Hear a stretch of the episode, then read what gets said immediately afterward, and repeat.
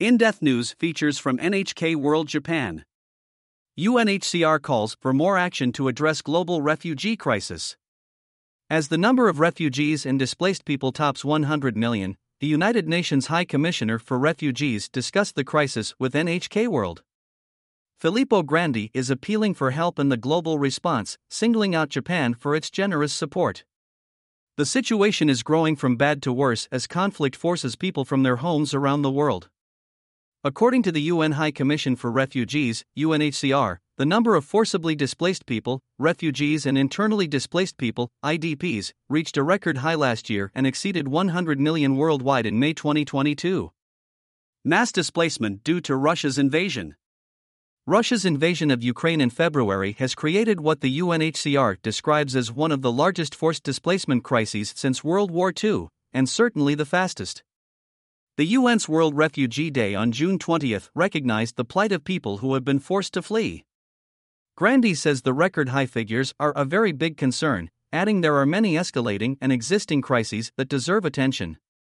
Russia's invasion is one of the biggest concerns. The challenges that the civilian population faces because of this war, especially in the war areas, are extremely dangerous, says Grandi.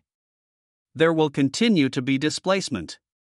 Grandi is not only concerned for the welfare of people who have already fled.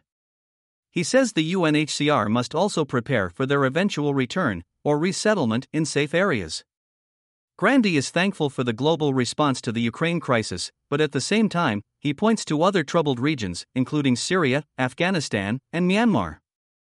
Resources mobilized to respond to the Ukraine crisis have been enormous all over the world, he says.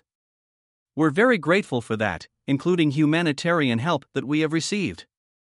But we are now beginning to be worried that this will be at the expense of other humanitarian or development responses across the world, Grandi cautions. Rising prices cause concern. He worries about the knock on effects. Surely everybody knows that the food availability is impacted by the blockage of exports of grain and fertilizers from the war zone, from Ukraine. And prices have risen in many countries energy has become more expensive.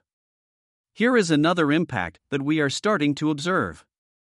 Grandi says as the Ukraine conflict drags on and prices of fuel and wheat continue to rise, even more people will be forced into difficult conditions. Certainly, in places that are already very fragile, take the Horn of Africa, for example, where you have conflict, you have insecurity, you have poverty, you have the impact of climate change. It's very tough in those areas, drought in particular. If in addition to that you have shortages of food imports, that will just make the situation more difficult for people. And I wouldn't be surprised if this caused additional displacement. Britain under fire for Rwanda plan. People smuggling also remains a problem, highlighting the desperate measures some are prepared to take. The United Kingdom is dealing with increased numbers of English Channel illegal boat arrivals, but its response has drawn sharp criticism.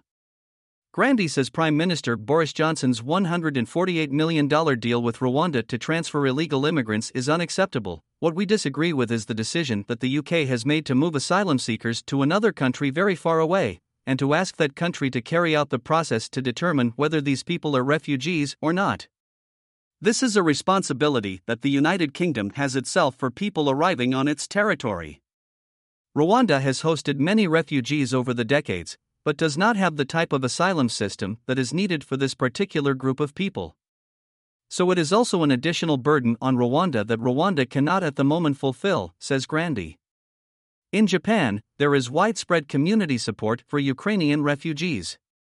But that does not mean the government will offer to resettle them.